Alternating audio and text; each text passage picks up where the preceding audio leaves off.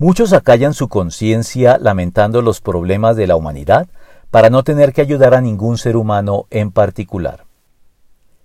El activismo parece ser hoy por hoy el derrotero que deberían seguir todas las personas de conciencia sensible interesadas en la resolución o mejoramiento de las diversas problemáticas que afligen al mundo actual.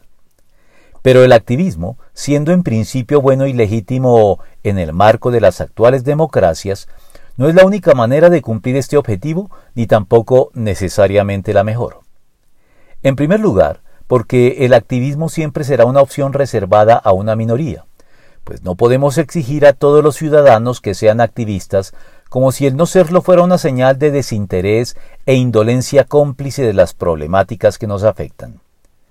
Y en segundo lugar, porque los activismos también conllevan el peligro de que, mediante sus vociferantes reclamos y consignas mediáticas más o menos válidas, se esté acallando la conciencia y encubriendo un censurable desinterés en las necesidades de aquellas personas cotidianamente cercanas a nosotros, que estamos en condiciones de ayudar a suplir calladamente, sin hacer aspavientos estridentes para anunciarlo a los cuatro vientos, ni pretender convertirnos en sus voceros o representantes autorizados.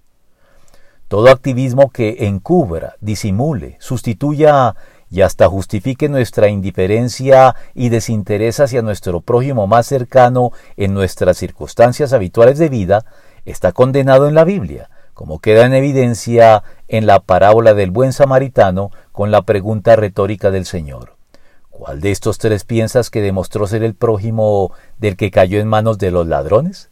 Lucas 10:36.